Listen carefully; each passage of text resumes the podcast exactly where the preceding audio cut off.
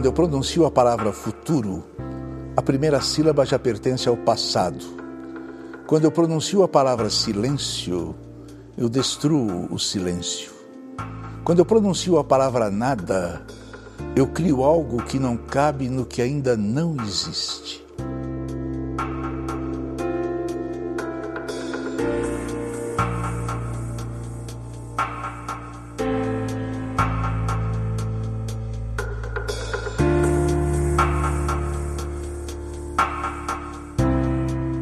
Sejam bem-vindos para mais um episódio do Apenas um Cast.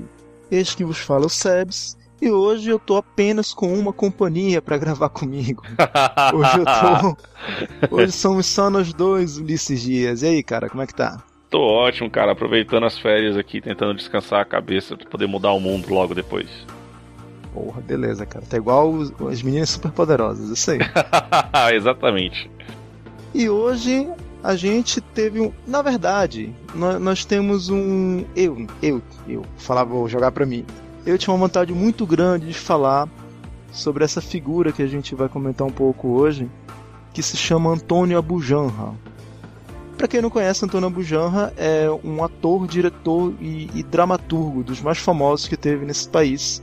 Mas ele ficou mais conhecido fora do meio dele por causa de um programa que ele tinha na TV Cultura chamado Provocações, que era uma espécie de talk show que era totalmente fora dos termos. E ao decorrer do programa a gente vai comentar um pouquinho por, por que, que isso aconteceu e também a, a maneira de ele enxergar o mundo e como ele se mostrava para as pessoas. Eu quero aproveitar que isso é um programa mais curto, vai ser um pouquinho um formato diferente, e nós vamos ter um pequeno bloco no final do programa falando sobre as diversas curtidas, comentários e interações que a gente teve no decorrer da internet aqui. Vamos ver o que, que vai dar. Legal.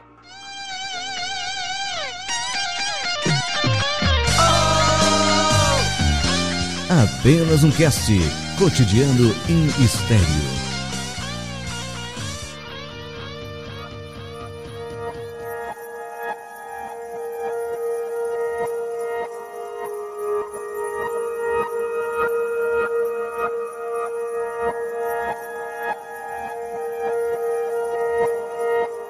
Aí a minha vida foi melhorando, comi bem, maravilhoso, formidável. A vida podia até parecer uma poesia de amor, mas sempre eu achei a vida uma causa perdida.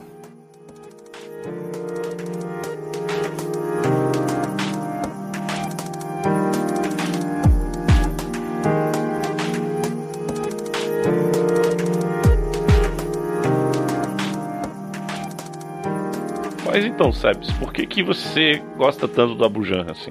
Cara, eu conheci o Abu Janra a primeira vez em 1995. Meu pai, ele gostava muito de assistir a TV Cultura. Acho que Aham. foi um, pouquinho puxado dele que eu aprendi a gostar da TV Cultura também. E além da TV Cultura ter uma puta programação infantil, ela também tinha uns programas bem assim instigantes. Tinha o Roda Viva e tinha o Provocações. A partir do ponto que o Ambujan, que a gente falou no início, que ele era um ator, diretor e dramaturgo, ele ficou principalmente mais conhecido por causa do trabalho dele na dramaturgia. É, eu queria falar que quando ele criou esse talk show, ele ele tava ele conta isso nas entrevistas dele, ele, tava com a ideia de fazer um não talk show nos moldes tradicionais, tipo Jô Soares, Uhum. tipo Jimmy Fallon, tipo aquele que é super famoso que tem lá na gringa, um velho de óculos, não lembro o nome agora. Mas é, ele queria uma coisa que fosse mais um, um, um misto. Ele comenta isso com aquele programa que tinha da Marília Gabriela, que era meio com cara a cara, só que instigando o cara, provocando o cara. Por isso é que o nome do programa é Provocações. E eu vendo esse programa pela primeira vez, cara, eu fiquei fascinado porque não era pra minha faixa etária. E eu ficava interessado de como ele acuava os entrevistados dele, como ele fazia perguntas assim cruas, coisa que eu nunca tinha visto em canto nenhum, cara. Então, você tava falando antes do Rory King, tá? Que era o, o velho Jock que você tinha falado um pouco antes. Porra, beleza. Na verdade, eu também assistia TV Cultura, assim, porque, porque era uma programação diferente, né? É, tinha lá Castelo Ratimbum, tinha, tinha uns programas assim que eu achava bem divertidos, assim. E o Abu Janra, eu realmente conheci ele por causa do Provocações, do programa que, que, que a gente vai falar daqui a pouco.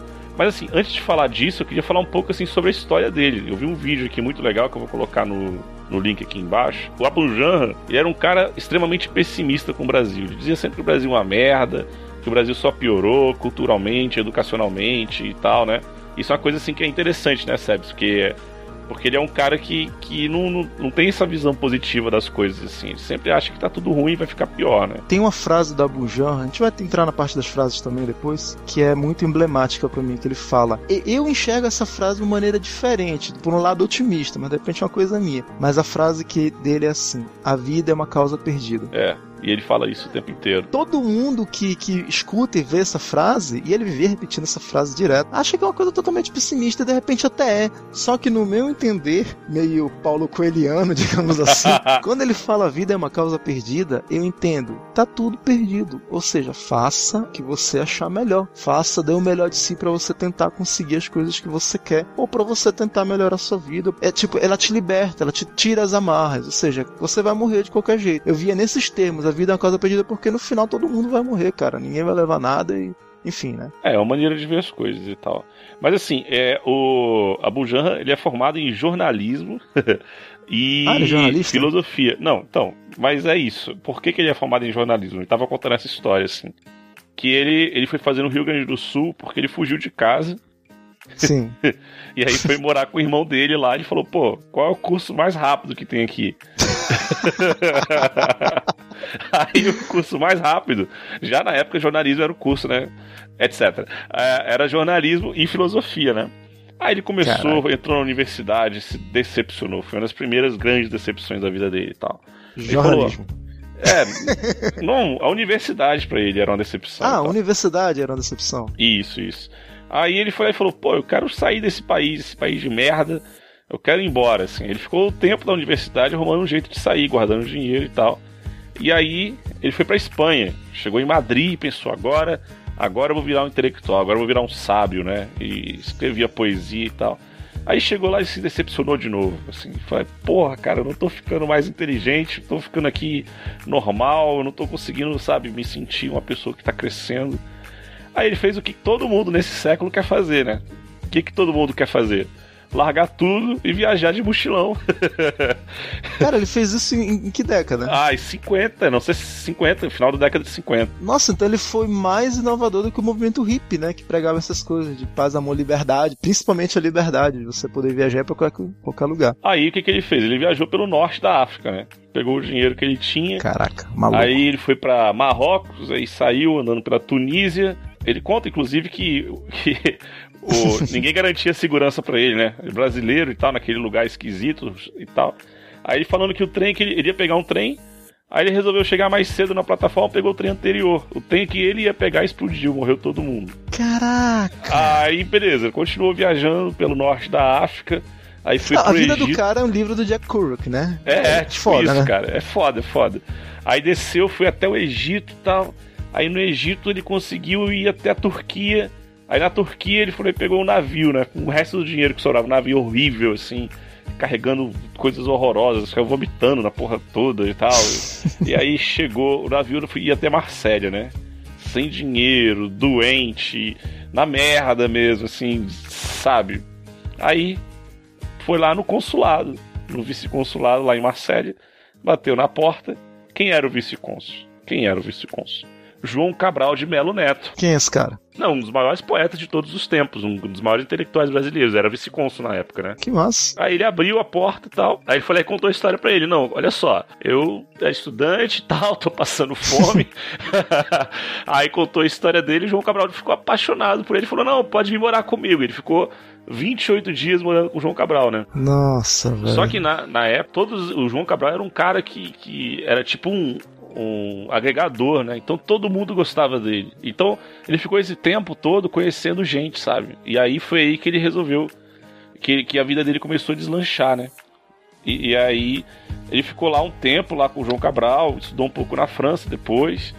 E aí quando ele voltou para o Brasil, voltou com uma extrema expectativa assim, em cima do trabalho dele. E aí ele continuou, mas ele, ele, falava uma coisa que ele fala muito, né? Não sei se você já, você já ouviu ele falando isso, assim. Que ele é movido por fracassos, assim. Volta e meio contando a história dele e até a gente indo depois para falar do programa e tal. Tudo isso se pauta muito nas frases dele, que tem várias frases dele que são famosas, né? Ele fala que a, a vida dele é, parece que é feita de fracassos, né? Ele fala, ele fala assim: tive mais de 100 fracassos e para mim não tem a mínima importância. Para um artista, o fracasso e o sucesso são iguais. Os dois são impostores. Ou seja, ele enxergava os dois como uma coisa normal do processo. Ele nem ficava triste por causa do fracasso e nem deixava subir a cabeça por causa do sucesso. Pois é, e assim, é, é interessante também, é porque na verdade, ouvir o Abu falando é, na verdade, ir contra tudo que a gente prega no senso comum mesmo, sabe?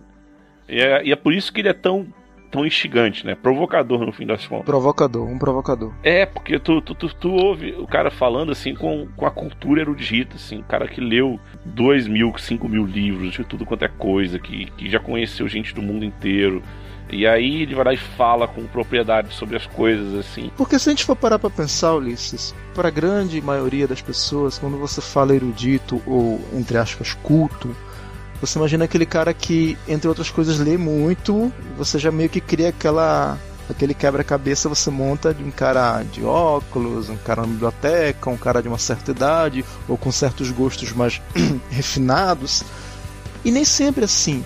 E muitas vezes tem as pessoas que são críticas a esse tipo de pessoa que falam o seguinte: ah, o cara viveu a vida nos livros, ele pode ser culto, mas de vida ele não sabe nada. Tem muita gente que fala aí. Meu pai é uma dessas pessoas. Ele, meu pai é o tipo de, de pessoa que ele tem uma experiência de vida extraordinária, mas ele não é um cara tão culto. E interessante que o Bujan é um cara que tem essas duas coisas. Ele teve uma puta experiência de vida e também tem uma puta bagagem cultural. E assim, as duas coisas, né? Então, assim, é um cara que, que teve uma influência, assim, muito importante na, no teatro também, assim. No, ele era do mesmo grupo do Augusto Boal, e de outros diretores de teatro que eram, que eram muito, muito poder, é, famosos. Assim. Pra esclarecer pra galera que tá ouvindo, nós aqui da Pública, pelo menos eu, Eliomar, o Felipe, talvez o Ulisses conheça mais. A gente é muito raso em questão de teatro. Então, talvez a Jota deva saber, ao escutar isso, ela vai excomungar a gente, Ulisses, que ela deve saber muito mais de teatro. Uhum. E deve falar as escolas de teatro, os métodos de atuação, né? Enfim, métodos famosos que existem no mundo todo. Mas ele, isso era o nicho dele, era realmente o teatro. Isso vem toda entrevista que ele dá, ele fala, né, que teatro era a vida dele, é o que ele realmente gostava de fazer e tal. É onde ele realmente se é que se pode dizer assim, ele se realizava, ele enxergava um sentido para a vida dele. E era uma influência muito grande, mas ele não, ele não trabalhou só no teatro também, na verdade. Ele trabalhou com cinema, trabalhou com televisão muito tempo. Pra, pra, pra galera que ainda não, não sacou de quem a gente tá falando, bom, se bem que essa referência vai ser velha pra caralho, só pra quem tem mais de 30, né? Mas vamos uh -huh. lá. Tinha uma novela em 89 chamada Que Rei Sou Eu. Caraca, é dele, é verdade. Uma puta novela muito foda, que era a primeira vez que a Globo fez uma aventura de capa e espada e transformou em novela. Que Que Rei Sou Eu, de 89, era literalmente isso, uma aventura de capa e espada. Eles criaram um reino fictício, não sei se era na Europa ou era na América do Sul, agora não me lembro, chamado Avel, Avelar ou Avelan, um negócio assim, e que era ligado à coroa portuguesa ou à coroa hispânica, eu também não lembro, por mais de 10, mais de 20 anos aí. Mas eu lembro que era uma novela que inclusive os homens gostavam de assistir, porque era uma novela de aventura. E o Abu Janra, ele fazia o papel do bruxo malvado, do maior vilão da novela, que era chamado Ravengar. Uhum. É hilário, cara. A gente vai colocar vídeos dele aí, dele interpretando Ravengar que inclusive ele fala depois que a novela não ficou nada do que ele queria, ficou tudo uma merda, ele não esperava nada disso. E tem uma peça, um ensaio na verdade, que é um monólogo, e a primeira frase do monólogo ele fala: A maior merda que eu fiz da minha vida foi ter feito Ravengar. Aí começa o monólogo.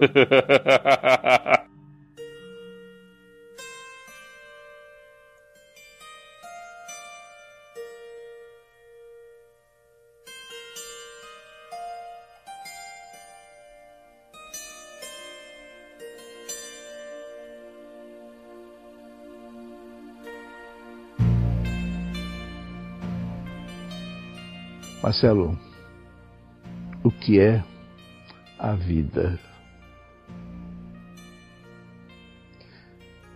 A vida é o que acontece entre uma respiração e outra. Não é uma causa perdida. Não. A felicidade não é uma ideia velha. É. A felicidade é uma ideia velha. Mas a vida não é uma causa perdida porque ela não é uma causa. A gente já está aqui, não tem, não há outra opção. Não tem plano B. A vida não tem plano B. Nós vamos fazer o quê se nós já estamos aqui?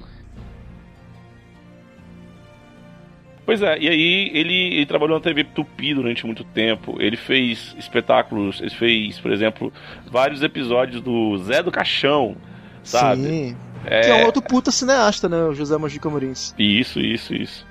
Então, tipo, a gente tem não tem ideia, assim, a gente não tem noção de, de, de porquê, de tantas coisas que ele acabou fazendo. Porque ele, na verdade, acabou se tornando uma pessoa conhecida, uma pessoa com a cara que era reconhecida depois que ele começou a fazer provocações, né? Então, provocações. O que eu lembro de provocações, ele até teve uma, uma, uma vida longa, cara.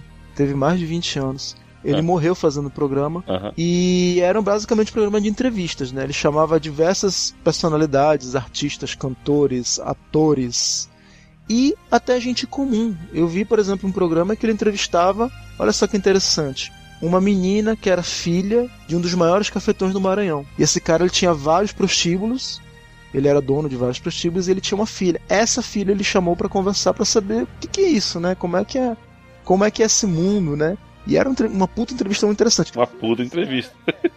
uma puta entrevista. a filha desse cara dava para ver que ela era uma pessoa bem limitada em termos de de falar mesmo, ela não falava direito, tinha vários erros de linguagem, era uma pessoa assim, humilde, entre aspas, porque era cheia da grana por causa que o pai era dono de vários puteiros, né? Mas ela falava várias coisas interessantes, cara. Então, pois é, ele resolveu fazer o programa há muito tempo, né? Ele ficou 17 anos querendo fazer o programa sem conseguir fazer. Aí, na época, ele tinha uma. Ele, ele, ele conhecia o pessoal da Bandeirantes, o pessoal do Saad e tal. O Saad. E foi no enterro do Saad quando ele morreu, que era o presidente da Bandeirantes. E lá ele encontrou o cara que era o, o diretor de programação da Bandeirantes. E achava que o cara odiava ele, já tinha demitido ele quatro vezes na Bandeirantes. Aí o cara, não, mas você é incrível e tal, por que, que você não vem e faz um programa aqui? Aí ele foi lá e foi fazer o Provocações. Aí ele pegou um estúdio da Bandeirantes para poder fazer, ele gravou um monte de entrevistas, gravou com o Tiazinho. Só que aí chegou na hora de apresentar o programa pro cara, ele foi lá e falou assim: Olha só, eu acho que não vai rolar. Por quê? Porque eu fui demitido. aí o cara que tava por cima foi demitido. Aí o que, que aconteceu? Ele foi mostrando para as outras televisões, foi na CNT, foi, foi na Globo também. E aí, na TV Cultura, o diretor de programação da TV Cultura era um ex-aluno dele. Aí quando ele encontrou com ele, é, encontrou com ele, falou: "Mestre, um amado mestre" e tal. Aí ele falou e mostrou o programa e falou: "Não, vai ser, vai ser aqui, vamos fazer, vai ser incrível" e tal. O programa Provocações durou de 2000 até 2015, ou seja, 15 anos no ar. Porra, 15 anos no ar para um talk show totalmente fora dos termos comuns. A gente pode falar literalmente que era uma coisa underground mesmo, Provocações. Pois é, que nem tu falou, né, cara? É, várias entrevistas, pô, Rita Cadillac, Ratinho, Eva Vilma, Clodovil. Tem uma muito boa, cara, que é ele com aquele, aquele ator velho, o. Aquele que tem a voz poderosa, o Pereio. Aham. Uhum. Ele Esse entrevistou o Pereio. Puta, essa é uma das melhores entrevistas. Cara, Maguila, Ziraldo, Tim, Agnaldo Timóteo, Luiz Gonzaga. Porra, enfim assim, era muito legal a montagem do programa que ele começava recitando versos, ou poemas, uhum. ou ensaios, textos pequenos, duração no máximo um minuto e meio ou dois minutos, e ele tinha uma voz interessante, né, impostada, o cara era ator, porra. O cara sabia interpretar. Começava o programa com ele falando provocações, provocações, ai de mim, provocações. E ele fazia uma mini introdução do entrevistado. Então, por exemplo, ele ia entrevistar, vamos dizer que ele fosse entrevistar o Ulisses. Ele começaria assim: ele foi punk nos anos 90, é, teve um blog, não sei o que. Aí foi, foi entrevistado pela Globo, hoje em dia ele é professor da FJ, foi Black Bloc, foi não sei o que tal, um autêntico provocador, Ulisses Dias, aí focava na, na, na cara do entrevistado e vinha umas palmas cenográficas, né?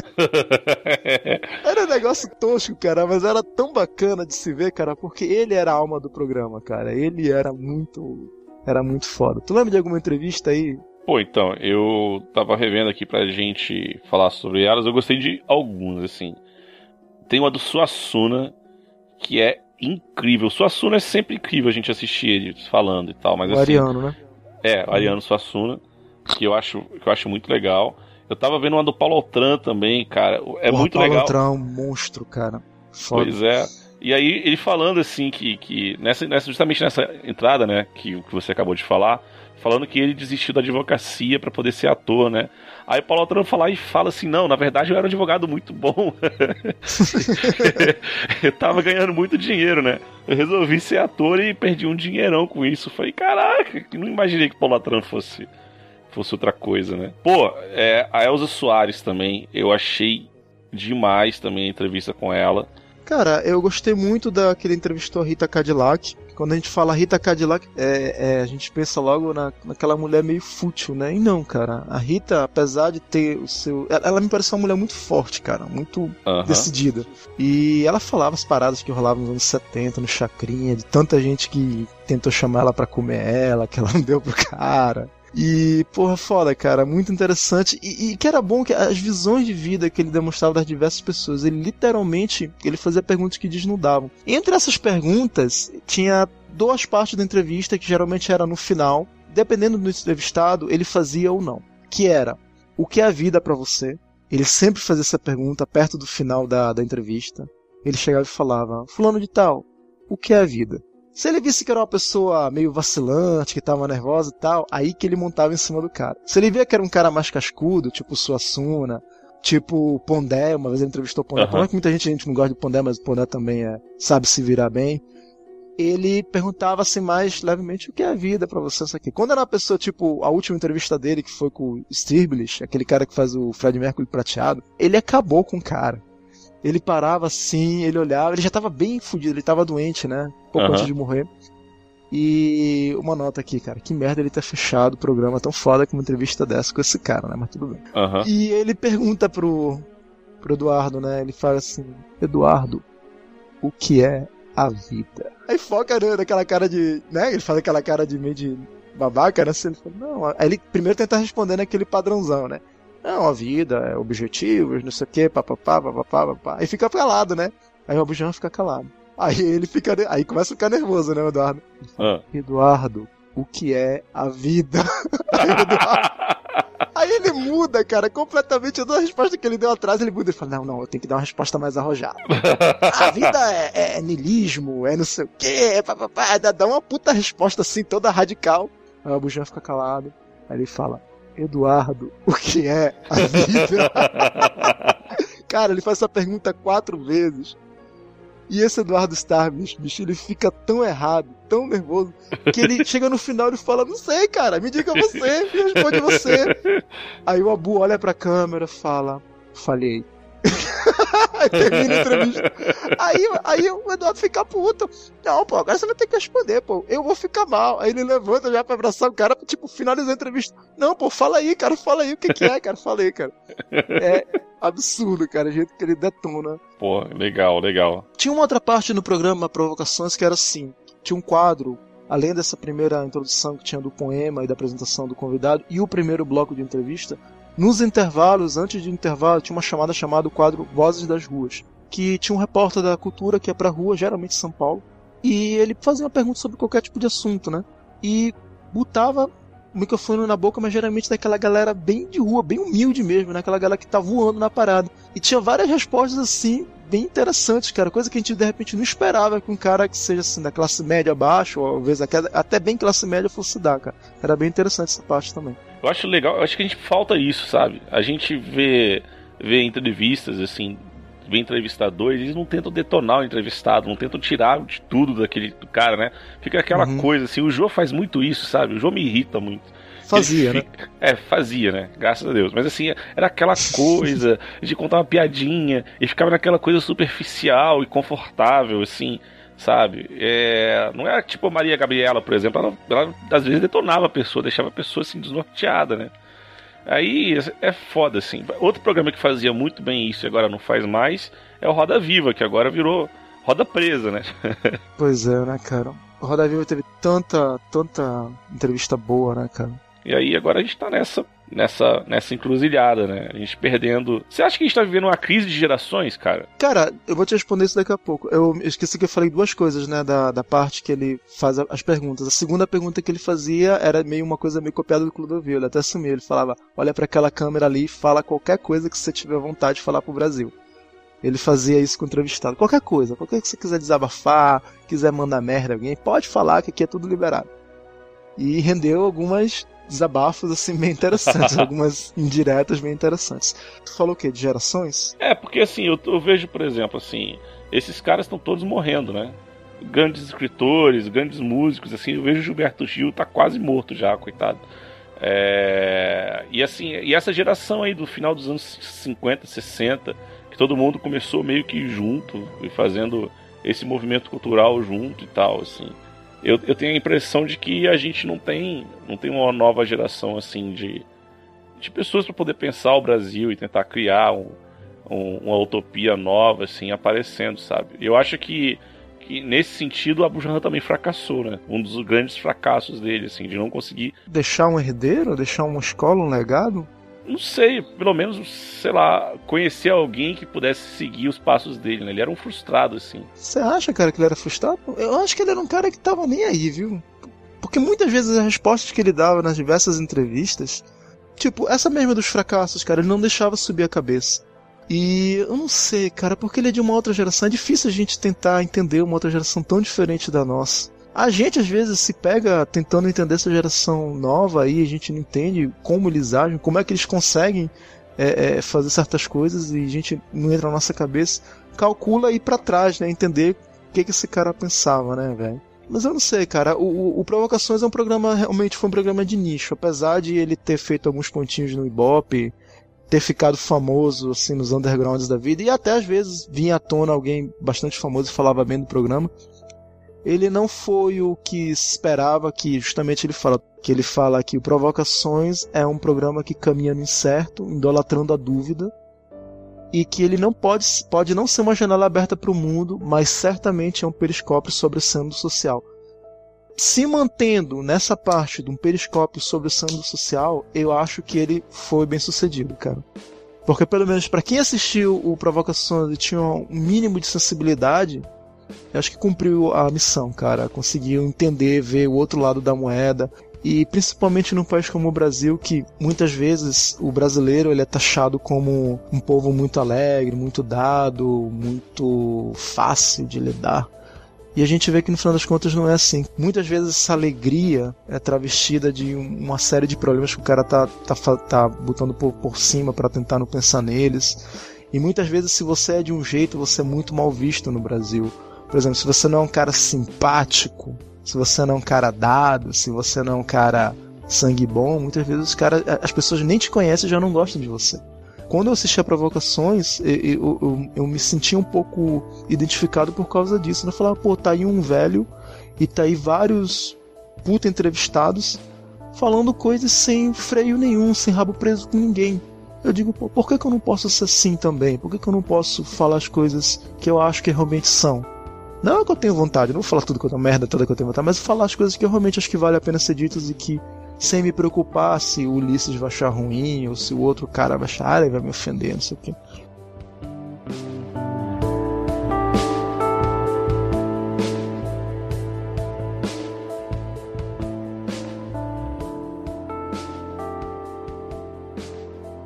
A imaginação é criadora, a razão não é, entendeu? A imaginação pode até aceitar a razão, mas a razão não aceita a imaginação. E o que pode acontecer numa televisão é só ter imaginação, criar com imaginação, não ter medo da imaginação, saber que, que não foram os pássaros que criaram o céu, mas foi o céu que criou os pássaros. Não foram os tigres que criaram as florestas, foram as florestas que criaram os tigres. E se você sabe que existe um arsenal, você pode ser a arma. Se existe um matador, você pode ser o executor. E se existe a ignorância das ruas, você é a violência e as ruas. Pior, você é a desolação que existe em cada canto das ruas. Frases do Abu. Ele fala aqui: perco tudo para não perder uma frase. É, né, cara? É basicamente isso que a gente tá falando, né? Ele expõe a ideia dele, fala tudo que ele tem vontade, mas ele. Mas não perde amizade, perde consideração, perde tudo, mas não perde a frase, né, cara? Outra, ó. sobre, sobre, o, mesmo, sobre o, o, mesmo assunto. Eu tive mais de 100 fracassos e para mim não tem a mínima importância. Para o artista, o fracasso e o sucesso são iguais. Os dois são impostores. Só choro quando as pessoas choram. Se você chora agora, eu choro. E isso entre meio de risos, né? Ou seja, no sarcasmo. Olha outra. Todo artista tem que ter uma postura política. Não tem jeito do artista fazer qualquer coisa em arte sem ter uma visão política. Para que serve a utopia? Eu dou um passo, o teatro dá dois passos. Eu dou dois passos, o teatro dá quatro passos. A utopia serve para isso, para continuar caminhando. Uh, olha essa. A felicidade é uma ideia velha. Cada dia nascem mais pessoas burras. Sempre assim. Eu vi ele falando isso uma vez pro. Ele falou pro Ruben Alves essa história da felicidade, que o Ruben era um cara bem positivo. Então o Ruben falando, né, da, que o, o, o Ruben, se não me engano, também tinha uma parte de pedagogia, de ensinar as crianças e tal. E ele falava muito nessa parte, né, de felicidade. E aí o Abu soltou essa, que a felicidade é uma ideia velha. Ruben, você não acha que a felicidade é uma ideia velha? Olha outra, que é muito, muito a cara dele essa daqui, ó. Eu fui imbecil quando diretor. Diretor tem que ter regras, soluções, ter rigor, tem que ser chato. Já o ator não. O palco tem um lugar escuro que o diretor não entra. O palco é do ator. Eu quero ser ator, brilhar, ser pavão. Eu dirigi 43 anos, fui um imbecil. O negócio é ser ator. Mas a gente, como que nem eu falei, a gente não é, é, é conhecedor de teatro. Né? Quem conhece teatro pode realmente. E até fica interessante comentar, né? Se for escutar esse podcast, comentar e falar das grandes peças que ele dirigiu. Né? Que a gente realmente está mais aqui para falar basicamente dele como pessoa e um pouco do programa, né? que foi realmente o que motivou a gente falar sobre isso. O Antônio Abujanra, ele morreu aos 82 anos em consequência de um infarto. Ele morreu dormindo. E ele morreu no dia 28 de abril de 2015 em São Paulo. Não sei se vocês sabem, Ulisses, mas ele era pai daquele músico. Sim, claro. Do André Abujanra. Exatamente, que ele tinha uma banda. Karnak. Eu adoro Karnak. Karnak é do caralho. E é um cara, ele foi inclusive entrevistado pelo pai, uma das últimas uhum. entrevistas. E é um cara que ele fazia toda a trilha sonora do programa Provocações. Inclusive aquela, no início do Provocações, aquela mistura um falatório com um canto índio no final, indígena, né? Tudo isso aí é a ideia da cabeça dele e tal, né? E que ironia, né, cara? É, o Abujan sempre falava né, nas entrevistas e quando perguntava para o entrevistado, e, e, às vezes quando o entrevistado falava que gostaria de morrer dormindo, ele perguntava, como é que você gostaria de morrer? E o entrevistado às vezes falava, ah, dormindo, ele ria, né? Ele ironizava. E que coisa, o cara morreu dormindo também, né, velho?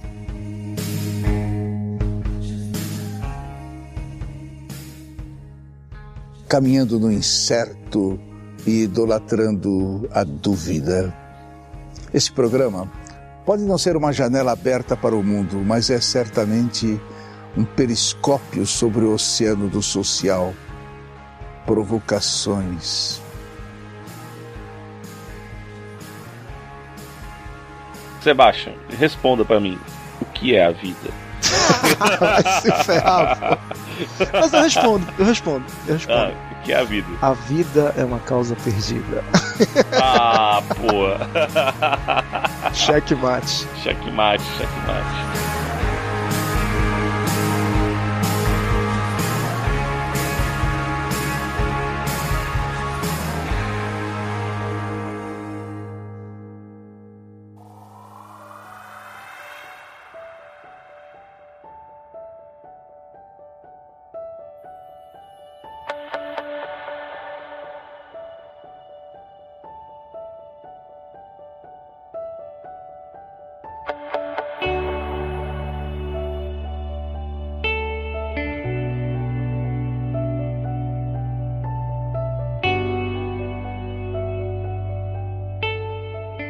Então é isso, pessoal. Chegamos ao final mais uma vez. Esse programa é meio atípico. Provocativo. Não chegou a ser provocativo, né, cara? E acho que, quem sabe, a gente possa tentar arranhar na superfície desse oceano do social, né? Mas. Hoje eu acho que teria que ter música, Ulisses, ou não? A gente poderia. Que tal a gente deixar um, uma, um poema dele no final? É, acho que a gente pode deixar. Um... Eu acho que hoje, por ser realmente diferente, vamos deixar Abu Janra terminar o nosso, o nosso episódio. É, Ulisses, vamos lá. Eu sei que pouca gente está interagindo nisso, mas eu não sei até quando a gente vai continuar falando, mas vamos lá. Apenas um cast.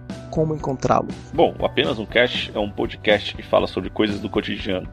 E ele pode ser encontrado no endereço www.apenasumcast1numeral.blogspot.com.br. A gente também tem a nossa página no Facebook, é só você procurar lá apenas um cast, por enquanto só tem a gente, só tem a gente, estão tentando copiar, mas a gente ainda é autêntico e único. e você pode ouvir a gente pelo agregador de feeds, é só você procurar em seu agregador de feeds o apenas um cast. Então é isso, pessoal. Obrigado por ter escutado até aqui. Fiquem agora com a Bujanra. Longa vida às provocações do mestre e que fique aí a lição, fique aí a provocação e principalmente fique aí a vontade de tentar ver a vida por um outro ângulo, por um outro aspecto. Isso aí, pessoal. Valeu. Valeu, galera. Boa noite.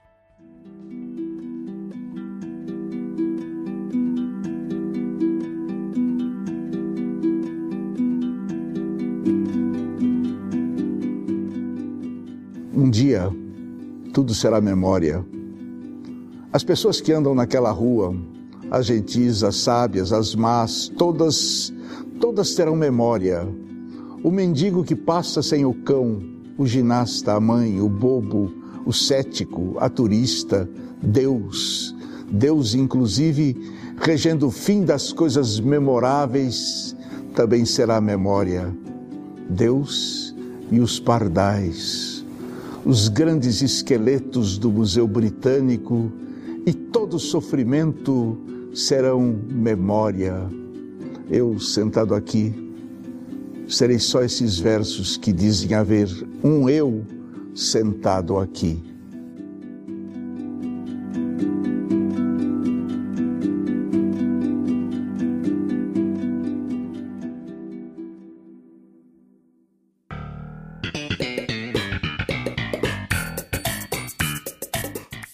Então, conforme o prometido, vamos agora para um bloco de leitura de comentários no blog. O Ulisses teve que dar uma saída e eu convoquei no lugar dele alguém que estava sumido há mais de dois meses que esse cidadão não aparece no apenas um cast. Não é Eliomar Júnior? É, rapaz, quem tá vivo aparece.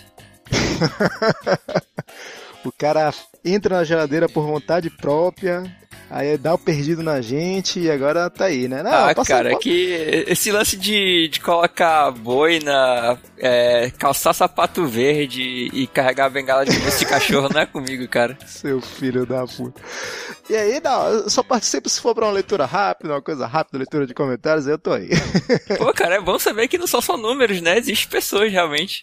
Então, gente, eu fiz um pequeno documento aqui, fiz a compilação dos milhões de comentários que a gente teve no site, mentira, a gente teve só acho que uns sete comentários desde o final do ano passado, correndo desde o final de 2015, desculpa, correndo todo o ano de 2016 até agora 2017. Como esse vai ser o primeiro episódio que a gente está lançando no ano, então nada mais justo do que a gente fazer essa pequena retrospectiva pela parte dos comentários. Então vou logo lendo aqui o primeiro, Alemar. No episódio 32, aquele que a gente falou da geração Y, a Luísa, que é um ouvinte, ela é conhecida da galera da Podesfera lá por causa daquele grupo do Telegram. Ela faz parte do grupo, um dos poucos ouvintes apenas que não tem podcast nem nada que fazem parte. E ela comenta assim: Oi, gente, ela é coincidência. Ontem mesmo estava falando com o povo lá do grupo de podcast do Telegram, que nem citei, sobre indicar um podcast para meus alunos ouvirem e, para minha surpresa, poucos saberem o que é um podcast. Daí até brinquei e me senti mais jovem do que eles, porque essa geração sabe mais dessas novidades, que não é tão novidade assim, do que nós. Aí vem hoje aqui, escuta esse episódio e ouço que os alunos nem têm e-mail, algo que para nós foi uma novidade durante toda a adolescência. No, no caso dela, né? E para eles é algo obsoleto. Quanto à troca de curso e profissão da nova geração, lembrou-me muito um texto do Rubem Alves. É muito cedo para decidir. Trabalho com ele sempre na minha primeira aula com o terceirão algo como dar alívio para eles nessa época de cobranças e autocobranças.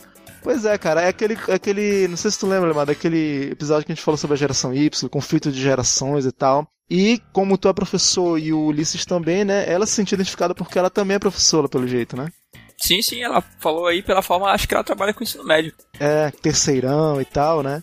É, deve ser o terceiro ano do ensino médio, isso aí, com certeza. E ela tá indo bem, Que é viu? é quando o pessoal, o pessoal tá indo pro vestibular, aquela coisa toda. Pô, indicar Ruben Alves, cara, eu tava lendo outro dia Ostra Feliz não faz pérola, porra, muito bom, cara. Um dos atores favoritos que eu tenho. Pô, Luísa, muito obrigado. Espero que você apareça de novo. Eu sei que já tem quase dois anos aí que você não aparece, mas se você estiver ouvindo isso, dá um pulo lá no apenas no cast, vai, não dói. Pode escutar e dar uma comentadinha se der tempo para você. Vamos lá, qual é o próximo que a gente tem aí na lista, Lemar? Então, seguindo a lista, a gente vai pro episódio número 34, o som que nossos pais curtiram. Cara, esse episódio em particular eu escutei ao lado da minha mãe e foi uma experiência muito legal. Mas vamos lá. O Bruno Aldi, ele é do podcast Los Chicos. Ele comenta: ótimo cast, gostei do formato, colocando de fundo algumas das músicas citadas. Meus pais sempre gostaram de rock nacional, então temos até hoje o disco do Led Zeppelin, Pink Floyd e por aí vai. E foi por eles que adquiri meu gosto musical atual, apesar de meu pai adorar alguns sertanejos e pagodes, mas essa parte acabei não gostando tanto. Abraços e parabéns pelo ótimo episódio. Ô Bruno, muito obrigado, cara. Pois é, Bruno Aldi, que é do podcast Los Chicos, um dos podcasts que tá ficando famoso, cara. Os caras estão crescendo. Podcast de imigrantes guatemaltecos e salvadorenhos. Olha aí. Esse tá, é o vídeo. Mas é muito bom, cara. Eles fazem leitura de notícias, eles têm episódios sobre cultura pop. Acessem Los Chicos e, pô, Bruno Aldi dos estandartes, cara. O cara tá. Não sei se tu já viu aquele meme, ele uma, no, no, nos comentários do YouTube, uma foto do Július, do Todo Mundo Odeia Cris, cara, falando, quando você estiver lendo os comentários, estarei aqui. Sim, sim. e o Bruno Aldi é um cara assim, cara. Em vários podcasts que eu, que eu ouço, cara, mas eventualmente eu não comento, mas eu vou na parte de comentários, eu sempre vejo o comentário desse cara. E ele participa de um monte de podcast. Pode participar do nosso, viu, Bruno? Já fazer o convite aí quando der, participa. Olha aí, bora marcar esse crossover, cara. Ah, faltou comentar que esse, esse episódio que ele falou, o som que nossos pais curtiram, é atualmente o campeão de downloads. Cara, mas ele é super legal de ouvir. Eu acho que ele é muito família também. Ele é bem abrangente, assim. Ele é muito legal. Ajuda, né? Ajuda bastante. Vamos lá. No episódio 35, que é o posterior a esse, o futuro aconteceu? Uma pergunta. Que a gente falou sobre distopias referentes ao futuro e querendo analisar se realmente tudo aquilo que era mostrado nos filmes e nas aulas de literatura aconteceu de verdade. E o próprio Bruno Aldi comenta de novo, né? Ele fala: excelente tema, gosto muito de futuros distópicos. Li quase tudo que foi citado até a podreira do Maze Runner.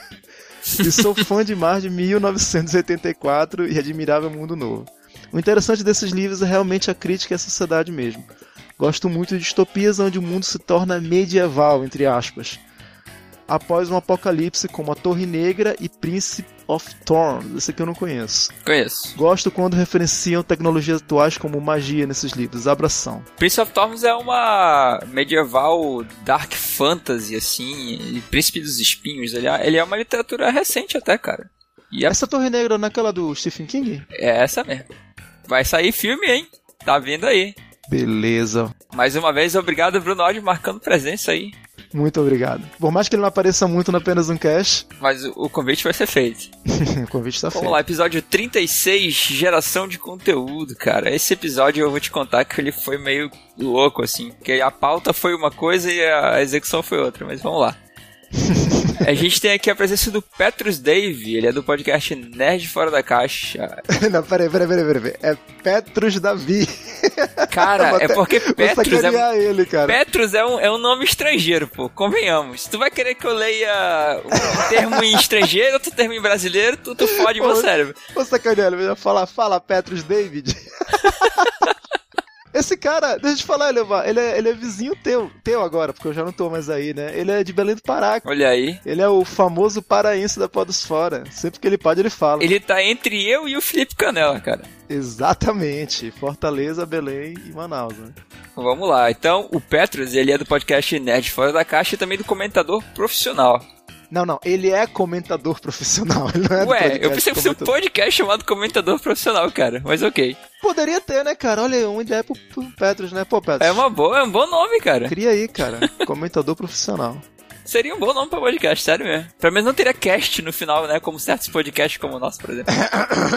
Tá lendo, lendo comentário. Olá, amigos do Apenas um Cast, tudo bem? Tudo bem, cara. Tá tudo ótimo aqui.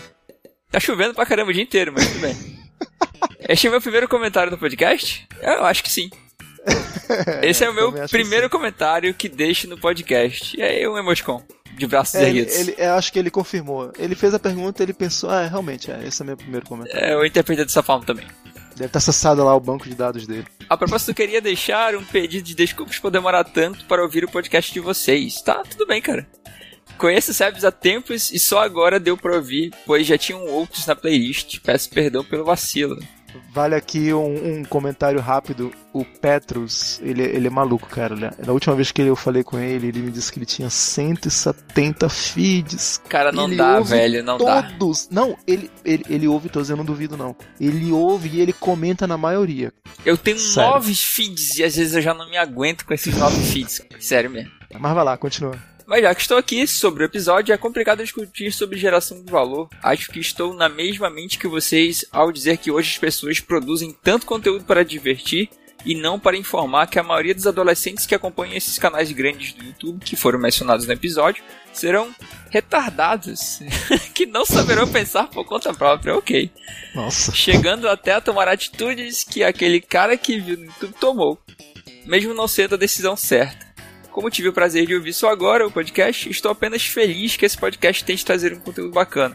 Esse episódio é um exemplo disso. Desculpe pela demora em relação a comentar, prometo que vou ouvir mais vezes e abraço. Um abraço, cara. É, Legal. eu acho que você concordou com o que a gente acabou falando no final das contas, né? É, ele é famoso por fazer comentários grandes. É, foi um pouquinho grande, teve uma hora que eu precisei de uma vírgula ali pra respirar, mas ok. Mas, cara, valeu, Petrus, pô. Eu sei que tu comenta em N podcasts e ter lembrado da gente comentar, além de ouvir, ainda comentar, cara. Pô, já é um puta feedback. É, se- quando a gente fala de geração de conteúdo, a gente meio que se confunde com aquele outro de geração Y, né? Que a gente acabou cruzando os assuntos, a gente acabou falando muitas vezes da mesma coisa. Só que nesse caso a gente estava mais falando da questão de produção de conteúdo, né? Que a gente pegou desde histórico lá do início, da Idade Média até os dias de hoje. Pô, mas valeu, cara. Valeu mesmo. Seguindo, episódio 44, Miguéis e outras contravenções. Nesse eu não participei, hein? ah, Mas eu convoquei um cara de peso. Peso entre aspas, né? Se bem que eu acho que ele é de peso também, literalmente. que era o Jordão, lá do Playcast. Aqui tem um comentário do Pensador Louco. Uma vírgula aqui, cara, rapidinho. Pensador Louco, acesse um podcast dele, cara, o Teatro Escuro do Pensador Louco. Ele tem, faz dois tipos de programa. Um que é o Desleituras, que é meu preferido, que ele pega contos da internet, ele é mal, de escritores alternativos ou indies, ou gente que manda ma- mesmo material pra ele, e ele lê com toda uma entonação, com a música de fundo, e geralmente são temas de terror ou de suspense. É muito, muito, muito bom. E a outra parte que ele fala sobre, sobre música, sobre bandas novas ou bandas clássicas, assim, ele faz tipo, sabe, um, um- um dossiê da banda? Eu já vi ele falando de bandas que eu nem imaginava, cara. E não é só sobre rock and roll, não, cara. Eu já vi ele falando de blues, de jazz, cara. Nossa, é muito bom, cara. Acessem aí o Teatro Escuro do Pensador Louco. Sensacional, cara, o podcast dele. E é solo, viu? Só ele narrando mesmo. Diz ele aqui: Há contravenções e migués da vida moderna. Levando em conta que cometi muitas das pequenas falcatruas as quais vocês comentaram no início, e que escapei de várias ciladas mencionadas depois, posso afirmar que vocês deixaram aqui um verdadeiro manual de sobrevivência do ser humano contemporâneo. Entre Herbalife, que escreveu errado de propósito, e garrafas supervalorizadas do sagrado Rio Torneirão, essas situações fazem parte da vida e mereciam ser citadas como maneira de prevenção. Grande abraço e parabéns pelo ótimo episódio. cara, seria um bom tema, né? Em vez de a gente ter colocado Miguel e outros conversões, a gente devia ter colocado isso, cara. Manual de sobrevivência do ser humano contemporâneo. Porra, é foda, né, cara? A gente ainda pode fazer, cara. A gente aproveita e chama ele, né, velho? Seria maravilhoso, Ele cara. deve ter várias histórias, várias histórias. Pô, o pessoal do Louco é foda, cara, sério. Não, sério, eu vou, eu vou, eu vou, eu vou assinar o feed dele, cara. Tu, tu realmente me vendeu a ideia de assistir e escutar o podcast dele, sério mesmo. Valeu aí, pessoal do Louco. Obrigado mesmo, viu? Seguindo. Então vamos lá, vamos para o episódio 45. Olha só, minha cria. Ah.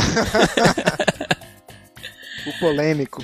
É, cara, esse, esse podcast ele, ele foi fruto de, de fora do casamento, sabe? É, foi aquele filho que o cara chega, né? Chega de noite ali chovendo, né? Aquela criança dos braços, fala pra mulher: Olha, não deu como esconder mais, tá aqui, ó. É meu. assumir essa porra. É meu mesmo, já tá aqui, tá aqui, ó. Documento no cartório, pra assumir. Documento ali é cartório. Aquele quarto é dele. Puta que pariu. E aí a Vamos mulher lá, tem que cara. engolir, né? Tem que É, engolir a mulher, né? né? Já tá lá. e engolir, né? Isso aí, cara, a família é isso. Episódio 45, Vampiros e as Outras Máscaras. É, nós temos aqui o Olavo, que ele é do podcast TambaCast, que também é aqui de Manaus. Olha só que interessante. Olha aí a podosfera manauara aí. Tá vendo? Ela existe. Ele fala, cara, muito legal o episódio. Me fez lembrar a época da escola em que eu jogava RPG. Vampiro, lobisomem, Dungeons and Dragons e até uns baseados em ninja. Que anos depois eu descobri que era Naruto. e um de Yu Hakusho. Abração, galera. Caraca, eu não sabia que tinha RPG de Yu Hakusho. Cara, tem RPG de qualquer coisa que tu queira, velho. Não, não existe limites para o RPG. Sério? Caraca, pô, deve ter sido massa o Yu Yu. Eu adoro Yu Yu, cara. Vou até procurar É, eu, eu, eu comentei esse, esse comentário dele no nosso próprio blog lá, falando até isso. Tipo, cara, como é que era esse teu, esse teu RPG do Yu Hakusho? Ele, ele respondeu lá depois. Aham. Pô, valeu, Olavo. O Olavo, a- a- aliás, te- eu- qualquer dia desse eu vou citar em algum episódio nosso, o- pelo menos os podcasts de Manaus que eu conheço. Tem uns três ou quatro. E o TambaCast tá entre eles, sem dúvida. E é um podcast, vamos lá, de cultura pop também, mas eu gosto deles que eles fazem coisas muito pautadas na realidade amazonense. Tem um episódio dele que eles fizeram um. Como é o nome daqueles esquadrões de. de tipo Changeman? Tem um nome em japonês? Super Sentai. ele fez um episódio Super Sentai só com heróis manauaras, cara. É hilário, velho. Caramba, Vou deve ser colocar o muito link bom. aí, cara. É muito bom, cara. Acessem, cara. Ficou muito bacana, cara. Uhum. Teve mais um comentário nesse post, né? Sim, sim, do Pensador Louco. Olha aí, de novo. Ele fala assim: É o segundo episódio em sequência que ouço de vocês e me vi chorando lágrimas nostálgicas de sangue, olha só. É- é- é- ele já tá entrando no personagem dele. É mais ou menos Já, isso que ele. já. É assim que ele faz na- lá nas leituras lá.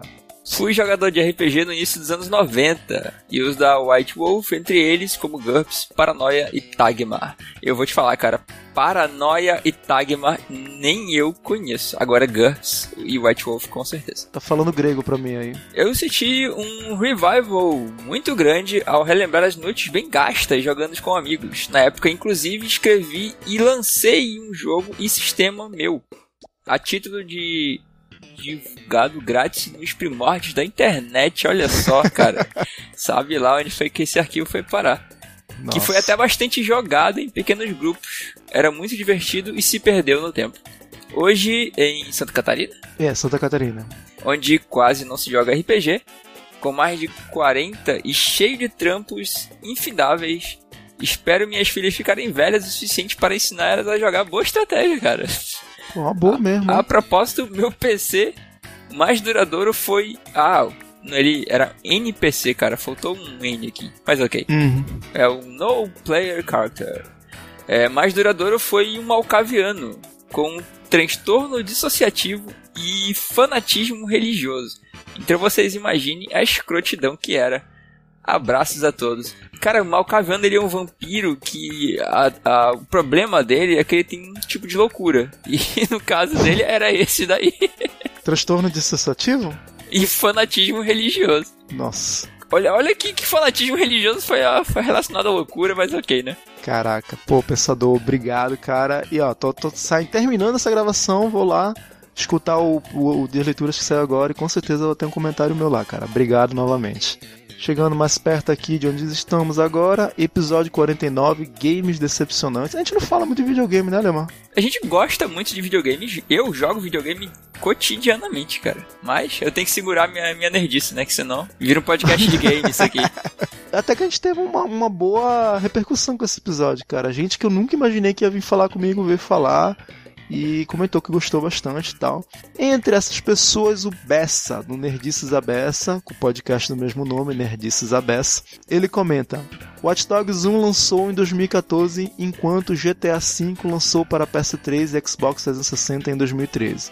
Depois do final do ano 2014, o GTA V foi lançado para a PS4 e para o One. Então, tecnicamente, o GTA V foi por si só lançado antes de Watch Dogs. É, foi uma, uma falha nossa, então. Aí. É, ele apontou aqui uma falha, né? A senhora falha nossa. Mas é aquilo, né, cara? Que a gente não fala muito do tema, a gente realmente fica meio, vamos dizer assim, enferrujado, né? Pra falar certas coisas, ainda mais eu que só jogo FIFA, né? Então, mas eu, eu fui, cara, eu fui gamer muito na época de 16 bits, de, do Nintendo 64 pra cá, velho. Pouca coisa eu joguei. Voltei a jogar agora no PS3 e já tô de novo defasado, que a galera só tá jogando PS4 e Shone agora. Tu jogou os dois, Alemão? Eu joguei o 1 durante um bom tempo, o 2 eu não joguei, eu só vi gameplay dele. E uhum. pelo que eu vi no gameplay, melhorou drasticamente, cara. Agora, em relação ao fato de vender bem ou não, eu acho que tem mais a ver também porque todos esses jogos que a gente chama de AAA, né? Uhum. Eles têm um custo de produção gigante, pô. Tipo, nível de um filme de Hollywood, entendeu? Uhum. E aí acaba que é, é realmente preciso ter um retorno igualmente enorme para poder ser considerado um sucesso. Esse é, é, um pequeno probleminha. Bessa, valeu pelo comentário. Prometo me fazer mais presente no seu podcast. Seguindo, nós temos um comentário do episódio 50, Ruas da Infância, dele, Fábio Masamitsu Murakami. Esse, junto com Petrus, é um dos que disputam quem escuta mais podcast e quem comenta também, né? Ele mora lá em Nagano, no Japão. Ei, a volta dos que não foram. Que saudade de vocês e das brincadeiras dessa época. Mesmo do outro lado do mundo, tento na medida do possível passar alguma dessas brincadeiras para meus filhos. Tipo carrinho de rolimã e papagaio. Japão também tem, mas o jeito de se brincar é diferente. Espero por mais pautas desse tipo. Abraços e sayonara. Pô, Fábio, muito obrigado.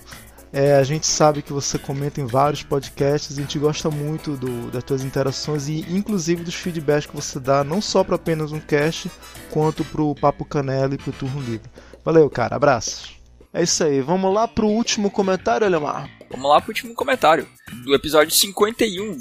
Escolha uma vida sem limites. Mais uma vez, pensador louco aqui, ele fala, apesar de ter sido erroneamente etiquetado como a laranja mecânica da nova geração na época de seu lançamento, esse foi um dos melhores filmes da década e valeu cada instante. Lembro que assisti no cinema, olha aí, cara. Uma experiência muito louca. A história pegou toda a falta de parâmetros do período e, usando a direção excelente de Danny Boy, o transformou em uma clássico cult imediato eu imagino, cara. Realmente, acho que não demorou muito tempo para isso ter espalhado assim no meio cult, não. Deve ter sido muito, muito rápido. Esse episódio a gente falou sobre Transporting, cara, e é realmente, velho, tem toda uma legião de fãs aí que devem estar tá malucos agora, dia 27, que tá saindo o número 2. Tá saindo o segundo, né, cara? Ele continua falando e o episódio ficou simplesmente perfeito. Fizeram brotar em mim uma nostalgia tão grande que quando dei por mim, estava em um brechó comprando uma camisa de flanela. ah, cara, esse, esse episódio foi feito tipo pro Ulisses, assim. É a cara dele, velho. Ninguém melhor do que ele para estar tá participando desse episódio. Parabéns pelo ótimo cast, como sempre, e mal posso esperar pela sequência do filme. Abração a todos. Caraca, velho. É, é, é, bem a cara do Ulisses mesmo, embora a ideia tenha sido minha. Acho que eu tenho um pé aí no meio indie também. É, cara, no dia que sair o, o famigerado episódio sobre o punk, vai ter o Ulisses e o Felipe lá, vai ser muito bom. Saiu um episódio sobre punk rock no podcast do, do Felipe, cara. O Felipe, que faz parte da Pena do Cast também, ele tem um podcast chamado Papo Canela, e lá ele tem um programa chamado Turno Livre. Saiu um turno livre sobre punk rock, ouçam lá. O Ulisses não participou, ele furou nessa, safado. Olha Mas só. Mas na próxima, quando a gente fizer sobre cultura punk, eu vou chamar este filho da puta. Esse podcast já tá sendo prometido já tem muito tempo, cara. Quando ele sair, eu acho que ele vai ser muito, muito bom. Tenho é, certeza tem disso. muita história de sabão no cabelo pra duro, né? Pensador louco. Pô, o que dizer, né, velho? O cara, além de comentar, ainda faz um puta comentário massa desse. É, e ele, eu imagino que ele tenha vivido essa época mesmo, né? Porque em 96 a gente ainda era moleque, né? Ele já devia ter o quê? Uns 20 e poucos anos, né? Ele tava bem na crista daquela geração mesmo. Ele tem propriedade para falar sobre isso com toda a certeza. É, cara, nessa época dos anos 90 eu tava assistindo desenho na TV. Não tava indo pro cinema ver filme cult, com certeza. e, era, e devia ser aquele cinemão de centro mesmo, né, velho? Aquele barra Boa, pesado. Com certeza. isso aí, valeu, pensador. Obrigado mesmo. Então é isso, pessoal. Ficou aí um pequeno resumo dos comentários que a gente teve no decorrer desse período. Espero que hajam mais comentários nesse ano que se inicia agora. E sempre que tiver, a gente vai fazer desse, desse, desse jeito. A gente vai juntar assim, 7, 8, 9 comentários, dependendo também da quantidade, se tiver mais, então a gente vai fazer com menos tempo. E a gente vai pegar um episódio mais curto e vai fazer desse jeito que a gente está fazendo agora. É um formato que a gente está testando de ter mais interatividade com vocês, que eu sei que tem gente que escuta a gente, mas muitas vezes não manda comentário. Gente, podem comentar, não é difícil. Se você não tem conta no Discos, pode comentar anônimo, pode comentar com o Facebook. Hoje em dia todo mundo tem Facebook. Se você acha que vale a pena deixar um comentário em alguma coisa que você escutou nossa, que achou legal, comente, com certeza a gente vai ler aqui uma hora ou outra. E além de também isso fazer muito bem pra gente, né, cara? Até o podcast continuar com todo o gás, isso faz a gente ter ânimo, assim, é muito legal. Sim, com certeza. Valeu, pessoal, valeu, Eliomar. E é isso aí, galera. Até daqui a 15 dias. É. Esperamos por isso. Até mais, pessoal. Tchau.